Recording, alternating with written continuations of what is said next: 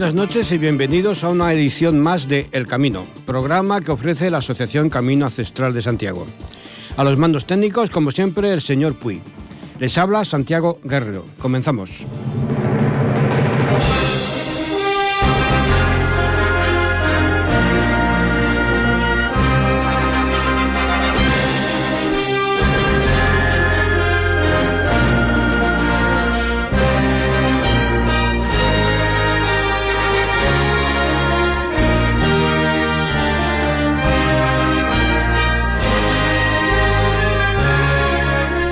Licenciado en Historia Antigua por la Universidad Complutense de Madrid. Ejerce como profesor de Historia en la Comunidad de Madrid. Muy activo en las redes sociales, lleva a cabo una labor de divulgación sobre las culturas prerromanas de la península ibérica y la Europa Atlántica, a través de su proyecto Voces de Bronce y Hierro. Estamos hablando de Jesús Manuel de la Cruz Martín. Buenas tardes, Jesús. un placer estar aquí. Eh, oye, no te quejarás de la música que te hemos puesto de introducción, ¿eh? Rick Wackerman, el Rey Arturo, porque de Rey Arturo vamos a hablar. No me quejo para nada, claro que sí. eh, Jesús será conferenciante a las primeras jornadas de literatura medieval Ripollet 2022 que celebraremos la primera semana del próximo mes de junio. Su conferencia llevará por título El Arturo Galés, el origen de la leyenda. Permíteme, Jesús, que lea la introducción eh, que tú mismo has preparado de la conferencia eh, la literatura galesa anterior al siglo XII representa a Arturo como el cabecilla de una banda de guerreros sobrehumanos, protector de la tierra de Bretaña. Su figura tiene origen en una fértil tradición oral sepultada por el éxito posterior del romance francés. Los vestigios que se conservan expresan un mundo fabuloso y trepidante, en ocasiones hilarante pero también trágico. Un legendario que en la actualidad se busca recuperar y reconstruir. A ver, Jesús, ¿de dónde nace tu interés por la figura del rey Arturo? Pues mi interés por la figura del rey Arturo nace de mi gusto por la fantasía épica. Yo desde muy pequeño pues tuve la fortuna de que mi padre me hablara de un libro que se llamaba El Señor de los Anillos mm. y que probablemente me gustará mucho. Y a partir de ahí, pues con mis gustos literarios, pues siempre tuve interés en seguir investigando. Y bueno, leí un libro de John Steinbeck, Los Hechos del Rey Arturo y sus nobles caballeros, que me, me dejó totalmente encandilado. Descubrir que hay mundos de fantasía que van más allá de la fantasía literaria, sino que son mundos reales que existen en nuestra historia a través de la literatura. Y a raíz de ahí, cuando empecé la universidad, pues ya eh, aprendes a consultar fuentes, a ir a, los textos originales y comencé a leer a Cretien de Troyes. Y este fue mi acercamiento a la saga artúrica, que desde luego junto con la del Señor de los Anillos, son dos de los elementos de literatura que más interés han despertado en mis afición. Eh, eh, Rey Arturo, leyenda, historia, una mezcla de las dos. Pues el rey Arturo es a la vez historia y leyenda porque en realidad no hay un solo rey Arturo, hay varios reyes Arturos. El personaje de Arturo es un personaje que a lo largo de la historia ha ido evolucionando. En sus orígenes, Arturo era un personaje que podemos identificar en el folclore galés ya de una época medieval muy temprana. Tanto como en el siglo IX de nuestra era, en la región de Gales ya se hablaba de Arturo, un, un jefe guerrero, un cazador, un matador de monstruos, que se rodeaba de una serie de guerreros que hacían pues su corte o su banda de guerra, que tenían pues poderes sobrenaturales y también se dedicaban a, luchar contra estas criaturas relacionadas con el más allá. Luego, sin embargo, eh, de alguna manera este Arturo fue filtrando en la cultura tradicional galesa hasta que los monjes que escriben las crónicas de la invasión sajona y de las guerras contra los anglos y los sajones por parte de, los galeses, que son se consideraban ellos mismos los bretones originales de habitantes de la isla, pues este Arturo se va permeando en, el conocimiento que los galeses tenían de su propio pasado, hasta que se convierte en un guerrero, en un dux velorum, en un guerrero que, que trató de librar a, Bretaña de las invasiones bárbaras. Y este Dux Velorum es transformado en un, en un jefe guerrero por parte de Godofredo de Monmouth, un cronista muy importante, que va a dar el gran salto para convertirlo en una figura solo conocido en, en la pequeña y en la Gran Bretaña a ser identificada en, toda la Europa mediterránea, en toda la Europa atlántica. Este segundo Arturo ya es el Arturo Rey. Ya es un Arturo Rey mm, casi emperador en realidad, le dice Godofredo de Monmouth, que rivaliza con otros emperadores que se erguían como mm, originantes de diferentes dinastías en Europa. En concreto, Arturo surge como confrontación a Carlomagno, dentro del conflicto que la monarquía inglesa y la monarquía francesa van a protagonizar en la Guerra de los Cien Años. Y luego finalmente este Arturo emperador, este Arturo regio, podemos decir, se convierte en un Arturo rey cortés a partir de las obras de Chrétien de Troyes, que es coetáneo prácticamente a Godofredo de Monmouth, pero que sin embargo desarrolla otro concepto distinto de Arturo. Es este último Arturo el que eh, gracias a la popularidad que había despertado el propio Godofredo de Monmouth, va a ir calando en la conciencia colectiva europea y es el Arturo que ha llegado hasta nosotros. Eh, ¿Cuándo se convierte, entre comillas, Arturo al cristianismo? Arturo es cristiano desde el minuto uno. Hmm. Mm, es cierto que dentro de esta línea folclórica del Arturo original, del Arturo galés, es una figura que en realidad mm, se ha querido identificar con costumbres, con tradiciones paganas, con, figuras que corresponden al acervo cultural que diríamos céltico de la isla de Bretaña. Pero en el momento en que este Arturo es puesto por escrito por monjes medievales, eh, este Arturo es automáticamente cristiano. Y vence la batalla de Montebadon porque llevó la cruz de nuestro Señor Jesucristo bajo los, eh, sobre los hombros, es el defensor de la cristiandad romana frente a, los pueblos germanos invasores y luego, por supuesto, con el carácter profundamente cristiano de, los autores pleno medievales, con Chrétien de Troyes, se convierte en un personaje fundamental en todo el relato del Santo Grial. Sí, no, es que es curioso, ¿no? La, evolución que tú marcas del personaje, ¿no? Del, digamos, de un guerrero particular, ¿no? A convertirse realmente, lo que tú dices, en un emperador y un adalid, ¿no? Del, cristianismo y, del grial y con todo el simbolismo que lleva. Además es curioso, ¿no? Porque generalmente nos hemos quedado con, los clichés establecidos sobre el rey Arturo de una manera muy fácil, ¿no? Sí. Eh, mi primer acercamiento a la figura del rey Arturo yo la, la tuve con eh, la obra de Sir Thomas Mallory. Por supuesto. ¿Eh? que es una obra que yo creo que también es, es, esencial, ¿no? Y entonces, claro, cuando vas leyendo, resulta que los famosos 12 caballeros de la mesa redonda, según Sir Thomas, son 153. O sea, no son 12. Pero además, vienen los 153, me los, me los puse a contar. ¿no? Digo, a ver, que curiosamente es el número de panes que multiplica Jesús en el milagro, y es en la tirada de los dados con que el soldado romano gana la túnica de Jesús crucificado. O sea, todo el simbolismo que realmente rodea al rey Arturo es tremendo, ¿no? Es eh, da, para, para, estudiar, vamos, años y años y no llegarías, ¿no? A esa a ese fondo. ¿Tú cómo lo ves, este fondo, digamos, simbólico que, que se esconde en la figura del rey Arturo? A ver, hay que entender que el rey Arturo muy pronto se convierte en una figura política. Una figura que a lo largo del transcurso histórico y en lugares distintos, porque Arturo migra de Bretaña a Francia, es un elemento que literariamente es explotado, es utilizado para defender ideales políticos y también de carácter ideológico. Hmm. Esa es una parte importante del éxito de Arturo. Em, el simbolismo que Arturo presenta con el mundo religioso ocurre sobre todo a raíz de la obra de Chrétien de Troyes, del cuento del Grial, de Perceval, y luego cómo esta obra, que es inacabada por el autor, eh, obsesiona a, a, otros autores medievales y empiezan a desarrollar todo un corpus relacionado muy de cerca con el fracaso que la cristiandad había protagonizado en las cruzadas.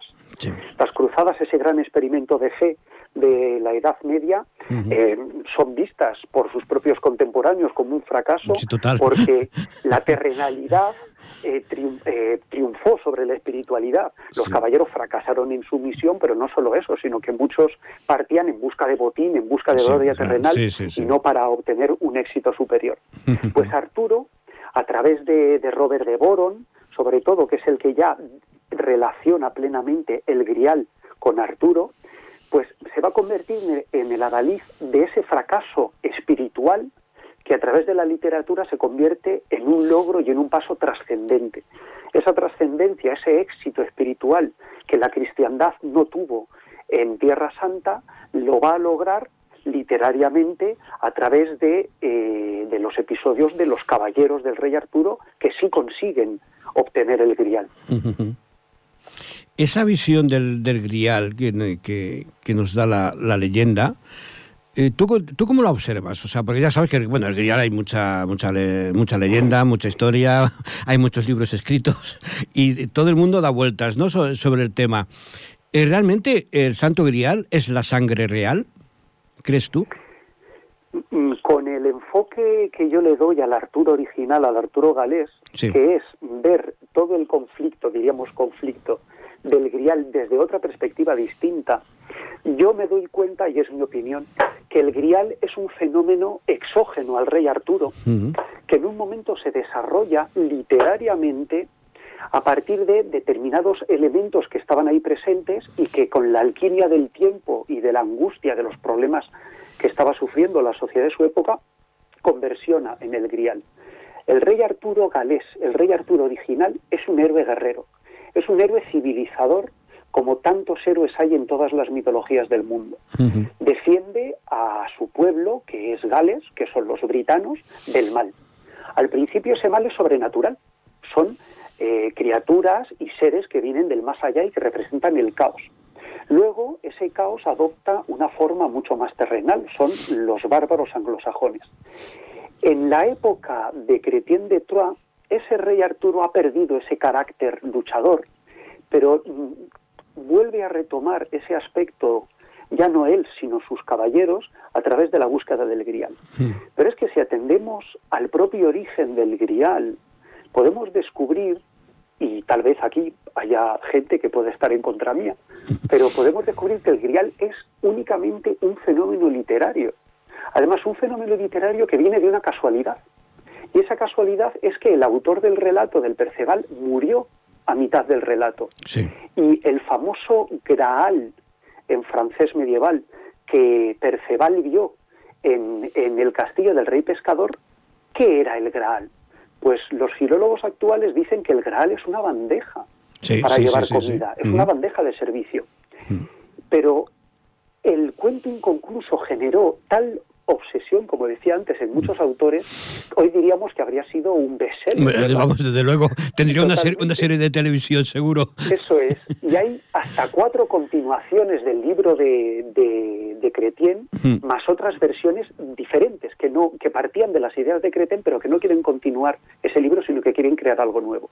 El éxito lo tiene Robert de Boron, y el éxito lo tiene Robert de Boron porque mm, hacia hacia el camino que, me indicabas, Robert de Boron dice, el grial, la sangre de Cristo, las sagradas reliquias que hemos perdido en Tierra Santa, las voy a conectar, porque para mí el Graal, que portaba una sagrada forma, según el propio relato de Cretien, esa sagrada forma que porta el Graal no es una bandeja de servicio, es el cáliz de Cristo, es el cáliz de la última cena.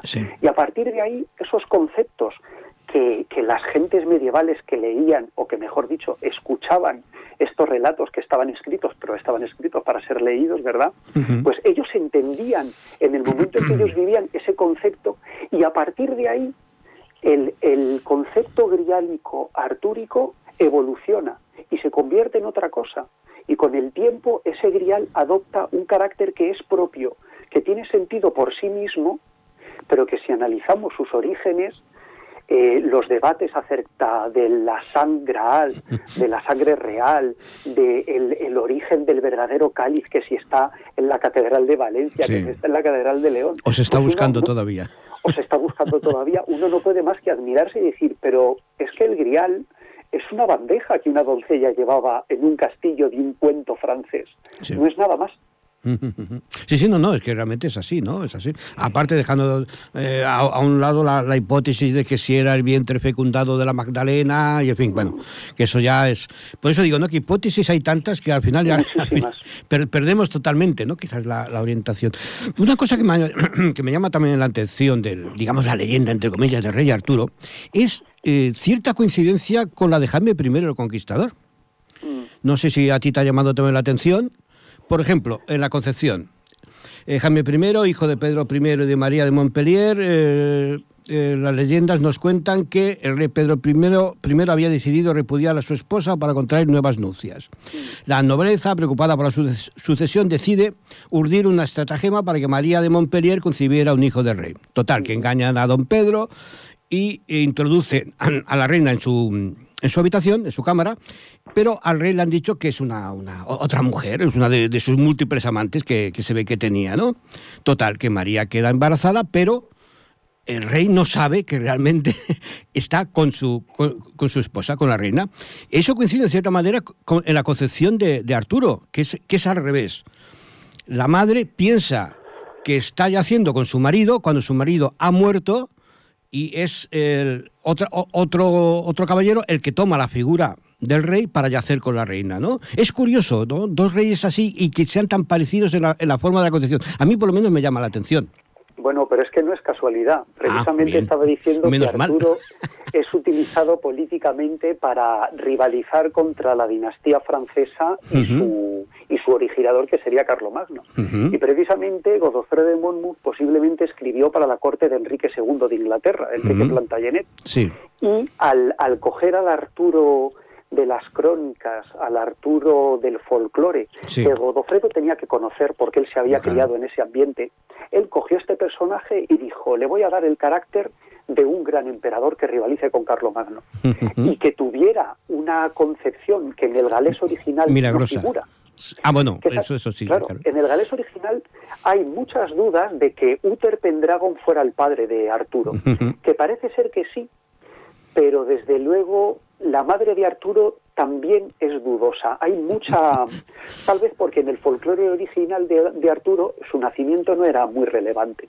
evidentemente, claro. Pero Godofredo lo coge y dice, yo le voy a dar un carácter de gran emperador. Y claro, si Enrique II Plantagenet le estaba pidiendo, mm, señor, créeme usted a un personaje que rivalice con, con Carlomagno, pues es obvio que Godofredo, con una fertilísima imaginación, cogiera ejemplos, cogiera eh, datos de, lugares mm. donde él sabía de lo que estaba haciendo para crear la figura que estaba creando. Así que no es casualidad, ni mucho menos. no, aparte está, por ejemplo, lo de, la espada Excalibur, ¿no?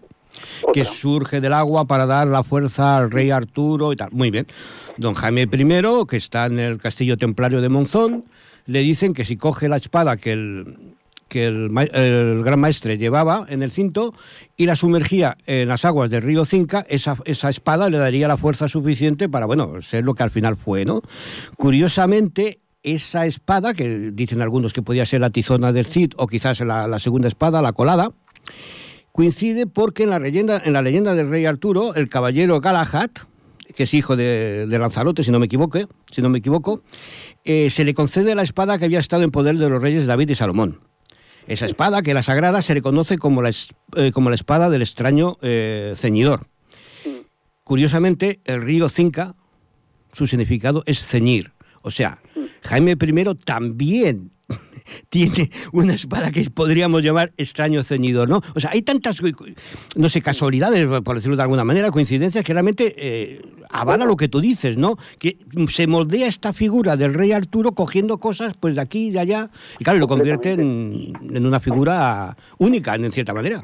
Arturo fue una figura no solo única, sino universal, porque también aquí en la península ibérica hay mucha tradición artúrica. Y si no, pues acordemos cómo eh, muchos de los caballeros errantes que luego se hacen famosos cuando ya la leyenda artúrica o, la moda artúrica, por decirlo así, ya cae en su ocaso, después de Mallory ya no interesa, pero surgen los libros de caballerías y el único libro de caballerías que es tradición artúrica evolucionada, mm. que Don Quijote salva de las llamas, pues es es el Amadís de Gaula.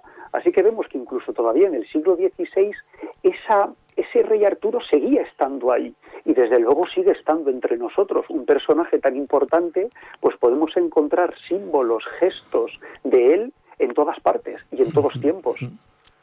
Eh, Tú que conoces también la figura del rey Arturo, porque es otro, otro dato que también me dejó a mí en cierta manera perplejo, y es que el rey Arturo se convierte en una especie de rey Herodes. y manda eh, matar a todos los primogénitos porque según le habían dicho, uno de estos le iba, le iba a matar a él. Y así, se y así lo recoge Sir Thomas Mallory. Pero generalmente cuando se habla de Rey Arturo, esto queda un poco así eh, oculto, yo creo que porque no le interesa la figura, ¿no? No, porque en realidad esas ideas surgen a posteriori. Ya decimos que hay muchos reyes Arturos. Y entonces cuando Thomas Mallory recoge todas las tradiciones artúricas y quiere mm. desarrollar un nuevo corpus, pues él le tiene que dotar de determinados atractivos, mm. atractivos en el sentido de conexiones que sus lectores vayan a entender. Pero ese rey Arturo, que incluso explica Mallory, no tiene nada que ver con el rey Arturo medieval, que es el establecido en la obra mm. canon de la Vulgata donde Mordred es más, es más bien el antihéroe mm. que viene a culminar pues toda la epopeya trágica que es en realidad el mundo de Arturo, un mundo que fue, un mundo que pudo ser, pero que ya no es. A partir de otras construcciones, pues surgen otros otras ideas que siempre surgen, claro, de, lo que la gente ya conocía. en el fondo no te has mojado del todo. ¿Existió el rey Arturo? ¿El, origen galés? vamos al origen. ¿El origen galés existió realmente? Pues Mójate, venga. Esa es una buena pregunta. Igual que me he mojado en, el grial, me mojo en el rey Arturo y digo que no.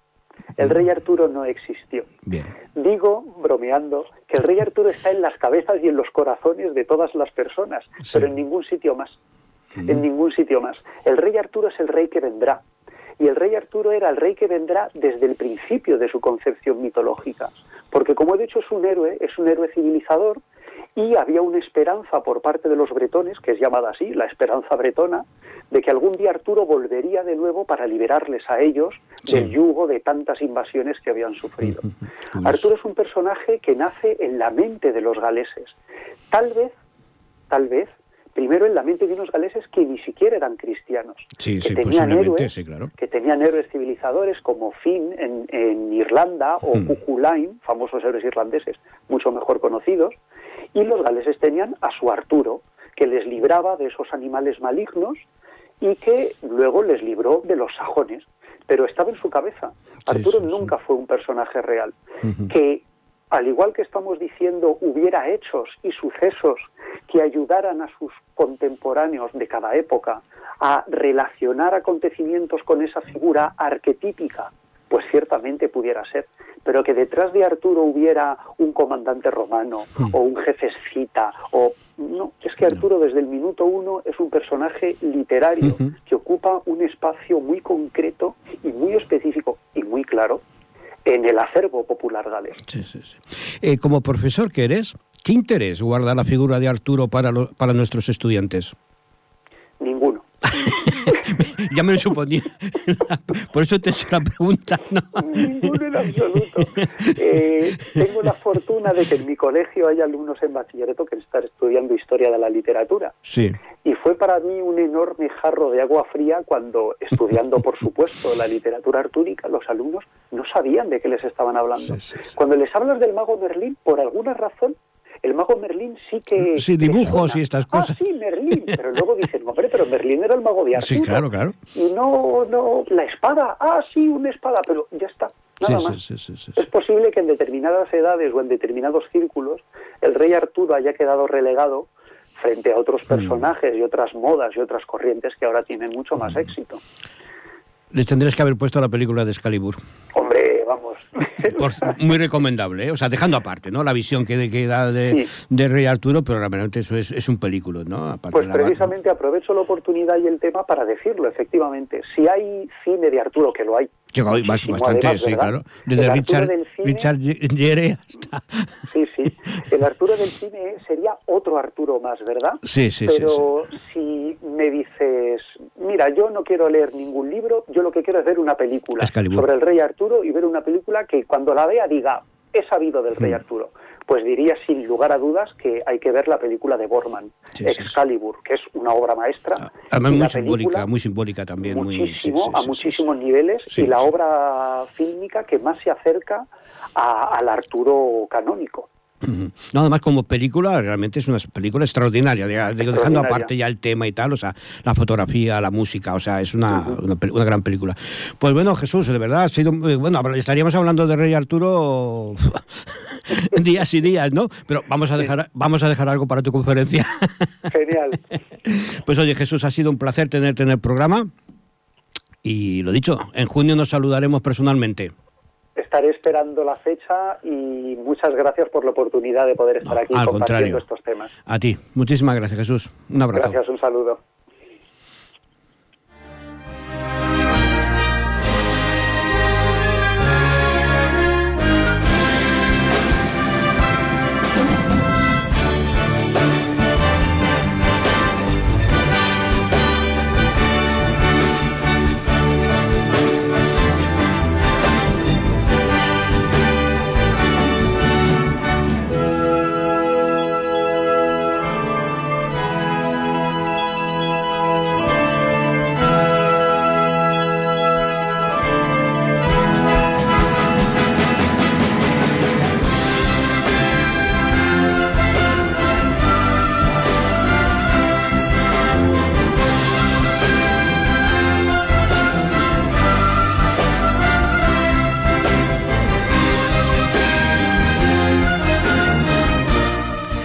Licenciado en Geografía e Historia, colabora como profesor en programas de la Universidad de Deusto y de la UNED.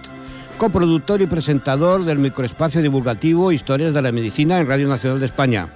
Es eh, coautor del libro Eso no estaba en mi libro de Historia de la Medicina y autor de la novela La Conjura de los Libros. Será conferenciante también en las jornadas de literatura medieval que, que tendrán lugar en Ripollet en junio de 2022. Buenas tardes, Carlos. Buenas tardes, buenas tardes, ¿qué tal? ¿Qué? ¿Cómo estamos? Pues muy bien, muy bien, aquí, en casa, con los gatos. A ver, el título de tu conferencia, nada menos que es Los vikingos vistos por los vikingos, un análisis de algunas sagas irlandesas. Nada menos que los vikingos. Cuéntanos, ¿de, dónde nace tu interés por los vikingos? Pues pues la verdad es que tiene un punto de un punto de inicio, sí, porque un día estaba en una biblioteca en Pasaje mirando libros, no sabía muy bien qué leer y me encontré con, un, con una edición muy chiquitita de una naga, de una saga islandesa se llamaba la saga de Egil Skallagrimson. Y dije, oye, mm. cosa más curiosa. Y empecé a ojear el libro y empecé a leer y, era un libro que estaba escrito en un lenguaje muy, muy fácil de seguir, muy moderno, evidentemente en castellano, claro, pero muy, muy bien. Y entonces dije, bueno, pues, pues vamos a darle una oportunidad. Y la verdad es que me gustó mucho. Son, son una serie de libros que están escritos después de los vikingos, un par de siglos después, pero que hablan de ellos y son muy interesantes, son muy interesantes. Entonces, la verdad es que, aunque lo mío no sea la historia medieval, ni mucho menos, pues esos libros me encantan y me aficioné y descubrí que había muchos más traducidos en castellano y, bueno, pues eso. No me ha dado como para aprender islandés, por desgracia, pero, pero sí como para disfrutar mucho con su lectura, pero mucho, mucho. Si cogemos la Wikipedia, dicen que fueron los más temidos y odiados, los paganos que llegados del norte asolaban las costas ibéricas. Las crónicas no dejan lugar a dudas. Sin embargo, ¿cómo les vieron sus descendientes? Dos siglos después de los últimos vikingos, Islandia fue cuna de una serie de excelentes sagas, unas sagas que nos dan una imagen muy diferente de aquellas gentes. Eh, perdón, esto no, esto es texto tuyo. que se me ha, entrecruzado. Aún lo estaba leyendo, digo, esto es la Wikipedia. Digo, demasiado, demasiada calidad para la Wikipedia. Me, sonaba eso. no, este es el texto que tú me, enviaste para la presentación. Esto sí, vamos a ver. Vikingo es el principal nombre dado a los guerreros que realizaban incursiones de saqueos provenientes de los pueblos nórdicos procedentes de Escandinavia, famosos por ser grandes navegantes y por llevar a cabo pillajes y ataques en Europa. ¿Es así? Matízalo. Vaya, vaya que sí es así. Sí. Bueno, a ver, los, los vikingos, a ver, tienen una fama, pero las mismas sagas dan una imagen de ellos que también es posterior en dos siglos, como digo, a su existencia. Entonces, bueno, pues tenemos una imagen siempre. Eh, desde luego, mira, una de las pocas cosas en las que coincidían sin ningún género de dudas, cristianos y musulmanes en la península ibérica, que los vikingos eran para ellos, vamos, una. Los demonios, ¿no? Sí, sí, sí, eran terribles sus ataques. Hmm. No, no siempre se salían con las suyas, ¿eh? En alguna ocasión fueron, fueron derrotados. Sí. Pero, pero vamos, pensemos que esos señores llegaron a atacar Pamplona y a secuestrar a un rey de Navarra, o sea, eran mm. un rey de Pamplona, eran unos tipos absolutamente temibles. Fieros, ¿no? Que sé, que sé, que podríamos decir. Fieros. Pero bueno, es que en aquella época, ¿quién no era? Quién sí, no, claro, vamos a ver. Lo que ocurre es que estos eran los que venían a atacar. sí. Poniéndolo todo en, su en, su, en, su, contexto, ¿verdad? La verdad es que no, no había, no eran precisamente monjes que se dedicaran a rezar, ¿no? Eh, ¿Qué daño ha hecho las series de televisión a la imagen de los vikingos? Hombre, pues depende de qué, de qué series, ¿no? Vicky el vikingo o, los, o las series. Es, es, un punto que en la conferencia quiero tratar, porque las series de vikingos han tenido han tenido mucho éxito y tal, sobre todo una. Y bueno, también tenemos muchos documentales eh, en la televisión de descubrimientos de tumbas de guerreros vikingos y de guerreras vikingas y, bueno, presuntas guerreras vikingas. En fin, mm. hay, hay un montón de, de historia últimamente y muchas se basan en estas sagas o en lo que en las sagas cuentan. Mm. Y bueno, pues, pues como todas las series de televisión, a ver, mucha información de la que dan es, es completamente cierta, es un trabajo de documentación fantástico. Mm. El problema es que si hay un 5% de cosas que no son reales y te las meten y no sabes distinguir, yo por ejemplo no sé distinguir, a saber que me ponga a investigar en, de historia moderna, de historia medieval, pues, pues eso, entonces pues te da rabia, te da rabia, mm. pero pero te lo encuentras en cualquier momento, en cualquier película. Hace poco vi una película sobre el asesinato de Sarajevo sí y terminaban diciendo una versión que teóricamente daba el fiscal del juicio de Sarajevo y yo decía, hala, y eso es así, y resulta que no. no bueno, pues que nos digan que lo ha dicho el fiscal. Exactamente. Claro, entonces hay veces que te meten unas cosas que tú das por ciertas porque otras lo son, eso es un peligro, pero bueno, ¿eh? podían poner una, un rombo o algo para avisar que ahí no... sí. una licencia poética. En vez de pie a página, ponerlo a pie de pantalla, ¿no? Sí, eso estaría muy bien. Esto es licencia, es licencia del guionista. Es licencia del guionista, aquí te estamos engañando y tal. Pero bueno, bien, no, la verdad es que la verdad es que están muy bien recreadas y te dan una imagen, pues eso, los vikingos ya no salen con cascos, y eh, con cascos con cuernos, en fin, cosas así que dices, bueno, pues no está mal, no está mal. De todas maneras, para saber y conocer sobre los vikingos, lo mejor son los libros. Los libros que tenemos en España escritos por auténticos, eh, por historiadores mm, muy buenos y, y muy entretenidos muchos de ellos, y ahí sí, ahí te puedes fiar desde la primera página hasta la última. Sí. Creo haberte querido entender que no eres partidario de los eh, cascos con cuernos. No, no es que no sean es que no son reales. hay, un casco, bueno, viene de la literatura latina, hay algún enterramiento con un casco con cuernos en plan germánico y tal, pero, pero vamos que no, los vikingos no llevan cascos con cuernos, no, no. Eh, es una, una pena, ¿eh? Porque oye, queda muy estético. Sí, de hecho ellos mismos cuando van a los partidos de fútbol ahora llevan cascos. Sí, por eso Sí, es, es, un mito, pero, pero bueno, no es, no es real. Eh, generalmente se, más o menos podríamos decir que se acepta que su irrupción violenta en Europa es a partir del año 793 con el saqueo del monasterio de Lindisfarne. ¿eh? No sé si realmente esto es cierto o no. Pero sí, es la fecha que se pone, pero, pero partamos de una base, es cuando a nosotros, a los europeos occidentales, nos llevan los vikingos, pero, pero estos señores llevan eh, décadas perreándose entre ellos hmm. o más y haciendo combates navales entre ellos y haciendo todo tipo de tropelías y, luego al Báltico y a las costas de Finlandia o al norte de, Escandinavia solían ir a, comerciar y a atacar a las dos cosas. Bueno, primero atacaban, ¿no? Casi. O no, ¿eh? A veces iba un primer, un primer comerciante vikingo, un primer comerciante nórdico a, comerciar, veía cómo estaban las... A ver la diplomacia cómo iba, ¿no? la riqueza, sí, y, luego a lo mejor volvía con sus compadres ahí a hacer una vuelta de vikingos. Sí. Bueno, la verdad es que los relatos suelen ser verdaderamente aterradores, ¿no? me supongo que sí, que realmente pues eh, serían así, ¿no? Pero realmente es tremendo. A nivel de, de religión, ¿en qué creían? No, ellos eran politeístas, creían en, diversos dioses. De hecho, en mm. las sagas, que ya son escritas por autores cristianos, muchos de ellos pertenecientes a la Iglesia, mm. pues, pues los, los mencionan algunos de estos dioses y tal, y creían pues en Thor, en Odín, en todos mm. estos dioses de, del, del, norte, sí. Sí, sí. Pero, ¿eran religiosos? Bueno, a, ver, lo que no debían de ser es muy integristas, porque fíjate que en estas sagas eh, comentan que, bueno, como se retrata en una época en la que el cristianismo está entrando todavía, pues, pues dicen que entre ellos, entre los cristianos y no cristianos nórdicos, tenían una relación bastante bastante llevadera, o sea, no, no se dedicaban a matarse unos a otros. Hmm. Y no, no, es algo de Europa, o sea, por ejemplo, en Japón a los cristianos eh, en un momento dado empezaron a martirizarlos a, a, montones, ¿no? Sin embargo, en Escandinavia, pues parece que no que no tenemos ese tipo de reacciones contra los contra los cristianos y de hecho al final muchas veces en Islandia, por ejemplo, por motivos políticos se convierten en masa. Sí, sí, sí. Pero querían en una vida posterior. Hombre, creían en una vida posterior, pues desde luego a sus a sus a sus muertos les daban un, enterramiento muy digno y, consideraban que lo más honorífico, lo más honorable era morir en el campo de batalla, porque ahí mm. subías al Valhalla y tal. O sea, sí, sí que consideraban que había una vida, una, por lo menos un paraíso donde, donde ibas a vivir. Mm. Eh, bueno, se les ha considerado los grandes navegantes, evidentemente, ¿no? Tú mismo lo has dicho, ¿no? Que las incursiones aquí en, la península ibérica, pues eh, eran abundantes, ¿no? Me supongo la costa del Cantábrico y tal, pues bueno, serían bastante, bastante conocidos.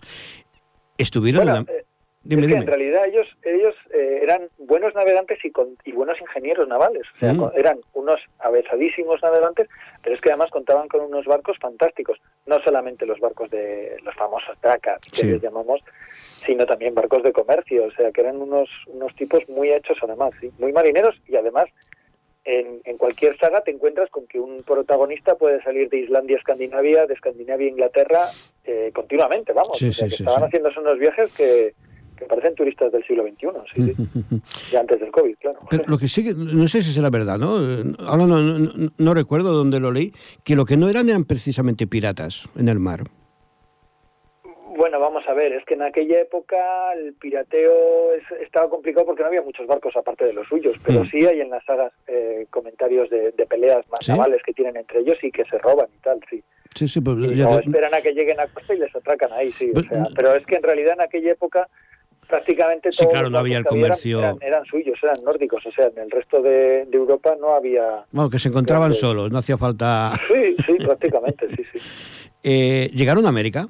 Llegaron a América, llegaron a América. De hecho, se han encontrado restos arqueológicos. Otra cosa es que, y en las sagas hablan de una, de una zona llamada Vinaland, una zona, una tierra de, de viñas, sí. Eh, bueno, llegaron. Lo que pasa es que llegaron en grupos pequeños y también llegaron, bueno, estuvieron en Groenlandia y luego la, en muchas ocasiones esos, esos poblamientos los, los abandonaban. Groenlandia, que es el primer pelotazo urbanístico de la historia, porque si, si uno se fija en el nombre de Groenlandia, Groenlandia significa tierra verde. Sí. Y lo de tierra verde no parece muy apropiado poco, para, poco difícil, Groenlandia. Sí. En las mismas sagas dicen que Eric el Rojo, cuando llega a Groenlandia, eh, encuentra un sitio donde poder donde poder instalarse y vuelve a Islandia a buscar a gente. Pero claro, como, no le va a llamar la tierra del frío, porque no, iría nadie, claro. Islandia, pues le dice, pues venías aquí que es Groenlandia. y ya ves tú qué gol les metió. Sí, sí, eh, la figura del rey para ellos, ¿qué era? ¿Tenía, ¿Tenía ascendencia divina o era simplemente un hombre? No, era en principio era un primus inter paris entre los grandes nobles y después ya fue un rey que fue ganando poder y algunos de ellos eran muy poderosos. En Islandia presumían de que ellos estaban al margen del rey de Noruega que consideraban un tirano.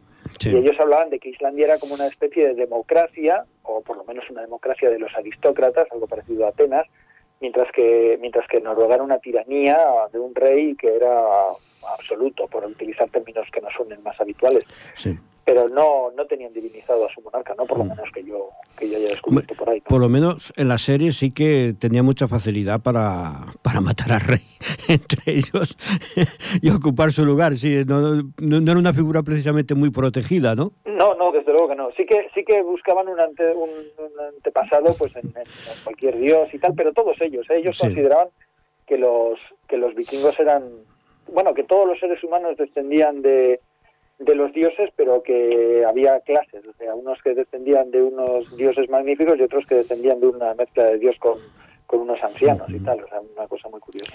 ¿Qué lugar ocupa la mujer en la sociedad vikinga? Pues está mucho por ver, está mucho por ver, porque claro, estas son las cosas que al ser unos escritos eh, posteriores a la época de los vikingos, ya en la época del cristianismo, eh, de todo se ve. La imagen que suelen dar en las sagas de las mujeres es una imagen o muy pasiva, o como unas mujeres muy maquinadoras que se dedican a, a, sembrar cizaña, pero también aparecen mujeres dispuestas a, poner a los hombres a luchar porque no se atreven y ellas se cogen la espada y se ponen las primeras en, eh, es, un misterio arqueológico porque se han encontrado tumbas de mujeres armadas y, está todo está todavía todo muy en el aire. Eso es un tema de estos que la arqueología nos, nos reserva todavía descubrimientos. Es que hay, hay, mucho para investigar ¿eh? todavía. Sí, sí, sí, sí, sí, sí, sí, claro, por descontado que sí. Es que es un tema muy interesante y muy amplio porque estos hombres estuvieron durante muchos durante mucho tiempo y las sagas muchas cosas de las que cuentan son invenciones pero otras están basadas en hechos reales en hechos comprobados entonces bueno sí sí además lo que debe de haber debajo de los hielos no sí por descontado tesoros tesoros por ejemplo porque muchos muchas sagas cuentan y cogió el tesoro y lo enterró sí y a saber dónde está el tesoro. Ponte, sí, claro, ponte a buscarlo, ¿no? Sí, con el frío que hace. sí que es verdad, sí. Eh, lo que sí que es verdad que lo, o sea, era eh, la realeza era hereditaria, ¿no? Sí, sí, sí, sí, sí, sí, era hereditaria, sí. Hmm, Otra cosa es que una vez, una vez un rey se quitara encima una familia enemiga, se convirtiera en el rey, sí. lo, lo heredasen ellos y tal, y los, y los enemigos también eran hereditarios, o sea, el, el rey que tenía problemas con un, con un noble, pues al final el hijo acababa teniendo también problemas con ese noble, sí. No, no, a ver, no es que haya leído mucho el tema, pero bueno, películas sí que he visto, ¿no? Y cada vez la, ¿no? el, hijo del rey y tal, y, viene el otro de lo que tú dices, ¿no? A lo mejor un primo, un hermano que había sido desterrado y entonces, eh, no sé, ¿no? Era, sí, la verdad es que solucionaban las cosas de una manera muy rápida. Sí, desde luego que sí, eran bastante expeditivos. Eh, antes he entrevistado a Jesús, que nos, nos, nos ha hablado de Rey Arturo, y te voy a hacer a ti la misma pregunta. ¿Los estudiantes de hoy qué imagen tienen de los vikingos? ¿Les interesa o simplemente es una moda porque la ven en televisión? Hombre, los vikingos tienen una ventaja y es que en los libros de texto aparecen muy poquito, con lo cual no hay mucho que estudiar y encima aparecen ahí como una gran explosión, mucha violencia y dices, oh, qué tema más curioso. Eh, eh, no son no son los grandes conocidos desde luego y, de hecho ya te digo que yo ya tenía mis buenos 25 26 años cuando me topé con este libro y, me encantó esta esta saga. O sea que no yo no yo estaba estudiando historia y no, no tenía ni idea de las sagas ni, nada. O sea y había hecho había hecho mi, mi EGB y todo. La verdad la verdad es que cuando cuando te acercas a una serie y empiezas a investigar, pues hoy día con Internet te puedes encontrar con muchas cosas. El mm. común de los estudiantes, pues me imagino que no tendrán muchísimo interés por los vikingos, pero más que nada porque hay tantos temas interesantes que no conocemos mm. que de repente descubrimos y nos aficionamos a ellos, pero, pero ¿cuántos temas no habrá ahora mismo que yo no tengo ni idea y que, son terriblemente mm. atractivos? Eh, no sé si es que estoy demasiado civilino esta tarde, pero en el comentario este que has hecho de que hay poco que estudiar, no sé si iba con doble intención. No, no, iba con doble intención. Cuando has dicho no, que a lo mejor los estudiantes pues les gustaba porque era corto el tema, ¿no? No, no, no, no, lo que pasa es que hay, poco que estudiar de ellos. O sea, tú te coges un libro de texto, por ejemplo, ahora mis hijos están en, en bachillerato estudiando y, y, tienen unos temarios de historia que es que yo los cogí y me da sueño. Pero ¿cómo pueden poner esto? Yo no sé, yo no sé. Yo me mm. imagino que en su día también pasaría por eso, pero para mí la historia es mucho más entretenida que todo eso y, es lo que te pone en el libro de bachillerato. Entonces, me imagino que si te ponen los vikingos tres líneas, dices, uy, qué maravilla, ya está. esto, es fácil. ese comentario que haces de los libros de historia, yo recuerdo que, bueno, a mi edad pues, estudié en el, en el viejo sistema ¿no? de educación y hubo un año, que bueno, dos años que en historia, el libro de historia lo mejor eran los pies de página del libro, porque contaban anécdotas. Y yo creo que no hay nada mejor que conocer la historia que a través de sus anécdotas. Porque a través de esas anécdotas te desarrollaban el tema de una manera tan amena que realmente te llamaba la atención, ¿no? que a veces el problema de, la historia es eso, ¿no? Que a veces te meten ahí un tostonazo que aquello no, no lo aguanta nadie, ¿no? en cambio, desde ese punto de vista, eh, ver la historia desde ese punto de vista yo creo que es interesante. Y tú, que eres eh, enseñante, entre comillas, eh, creo que estarás de acuerdo en eso, ¿no? Que quizás falta un poco más de, no sé, de, agilidad. Estoy, estoy, totalmente de acuerdo, verás, mira, si una persona quiere quiere estudiar un tema, conocerlo bien, tiene que meterse en una bibliografía lo más detallada posible, eso está claro. Sí. Pero si tú tienes afición a un tema, o es mucho mejor acercarse de una manera, eh, de una manera que sea más, más liviana y más, más sencilla y más amable. Sí. Yo, por ejemplo, con, con John Rizabalaga, bueno, John Rizabalaga, el que escribió conmigo el libro de Historia de la Medicina, de eso no está en mi libro Historia de la Medicina, ese hombre es del CSI, que es un investigador, o sea, que no sabrá. Sí. Y yo soy historiador. Y, el libro que escribimos es un libro de historia de la medicina, pero a través de anécdotas mm. vas desarrollando la historia y la historia de la medicina. Entonces, para una persona que le apetece conocer pues la historia de la medicina, que tiene curiosidad, un médico mismo, bueno, pues está bien. Es una manera curiosa, de, por lo menos para mí, ¿eh? una manera curiosa de aproximarse a la historia y a la historia de la medicina. Ahora, si tú lo que quieres es escribir otro libro de esos, pues evidentemente, claro, tienes que hacer como nosotros, sumergirte en, en libros, en manuales, en tratados, que es que a veces es muy aburrido porque te encuentras unos tostones de impresión, pero bueno, bien, pero es lo que hay que hacer porque tú quieres hacer eso. Hay que investigar, claro, sí que Exacto, claro. y entonces con los estudiantes, pues está bien que les enseñen a investigar, pero yo creo que una vez les enseñas a investigar, ya lo que es la, educación de la historia y demás, no, no tiene que mm. ser tan, tan ladrillo, no sé. ¿Y, y por qué lo, lo de la medicina? ¿Por qué lo de la medicina? pues porque es una larga historia, porque yo colaboré con Radio Nacional en un programa sobre Godoy que estuvimos haciendo. Sí. Y entonces, pues se me ocurrió que podía proponerles un programa de un microespacio. Entonces había entre Radio 5 microespacio de historias de algo. Sí. Y, tenía duda entre, entre una serie de, formatos y lo de la medicina me parecía muy curioso y muy atractivo. Y no había en ese momento, bueno, estaba Hombros de Gigantes, pero hablaba un poco de todo en ciencia. Sí. Entonces me puse en contacto con este John Zabalal a través de un amigo común y le propuse, le pareció fantástico y, nada, eso que nos lanzamos a través y, de ahí llegamos al libro. Hablarías de Paracelso, me supongo. Pues no, mira, Paracelso no lo tocamos. no, la verdad es que la, medieval hablamos de la peste de Jaffa y alguna cosa más, pero pero fuimos saltando, sí. Sí, sí, no, hombre, que hay tanto al final. Sí, sí. No, ah, para hacerse me ha tocado estudiármelo después. Ahora que estamos en Deusto preparando algo de medicina, sí, ahí, ahí sí que me ha tocado ya para hacer sus debates, sí. Sí, sí, no, hombre, todo un personaje. Indudablemente. Era todo un personaje, ¿no? Pues bueno, eh, el tiempo en la radio es oro y ya casi estamos en el final del programa. Agradecerte tu presencia. Nada, a eh, vosotros, a vosotros. Y nada, y eh, gracias por atendernos. Y oye, quedamos pendientes de la conferencia esta de los vikingos, que yo creo que va a ser... Ya te dije la ilusión que me hace estar ahí, porque además va a ser la primera vez que vaya a Cataluña. Vaya, hombre. Es que, es que, es que es así, es que siempre que intento ir me pasa algo y no puedo ¿Te pasa algo? sí, sí, la última vez que iba a ir a Barcelona hubo un incendio y no pude ir porque me tocó trabajar. Eh, no he querido, pues, pues, no sabía yo hasta qué punto, ¿no? De, menciona eso del, del incendio, porque te incumbe. Sí, claro, sí, sí. No, no, además lo digo con mucho, con mucho No, por eso que, soy, que se lo expliques. bombero forestal. Ah, exactamente. Y además, fíjate, o sea, bombero forestal que visita Cataluña, donde están los, los famosos bomberos forestales catalanes que tantísimo admiramos fuera. O sea, fíjate, o sea, hmm. me hace me hace muchísima ilusión ir, pero es que ya ves que nunca, nunca, nunca. O sea, cuando pise Cataluña por primera vez, bueno, ya estoy aquí. Sí, sí. o sea, que tú pasas unos veranos que ardes. Sí, sí, sí, sí. Y que como, porque ya sabes que ahí hay que hacer las dos cosas, trabajar y comer bien. Oye, desde el punto de vista de que además a mí me gustan mucho las series de bomberos, ¿eh? O sea, yo con mi mujer nos ponemos las series de bomberos, oye, disfrutamos cantidad. Y agradecerte esa labor de bombero porque realmente no tiene precio lo que hacéis. Nada, eso... Mira, ves ahí también en las películas de bombero mienten un poco, ¿eh?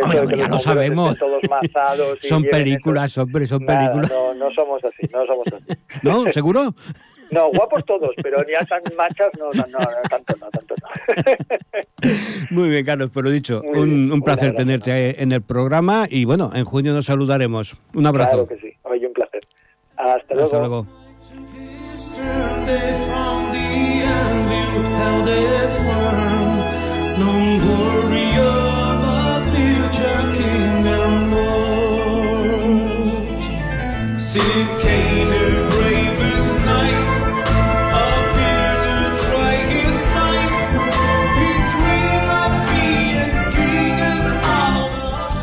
Bueno, pues eso ha sido todo por hoy. Espero que el programa os haya gustado. Creo que hemos tocado dos temas muy interesantes, como puede ser el rey Arturo y los vikingos, y que, bueno, os sirva para alentaros y animaros a, que acudáis al Congreso, las, las primeras jornadas de literatura medieval que tendrán lugar la primera semana de junio en Ripollet.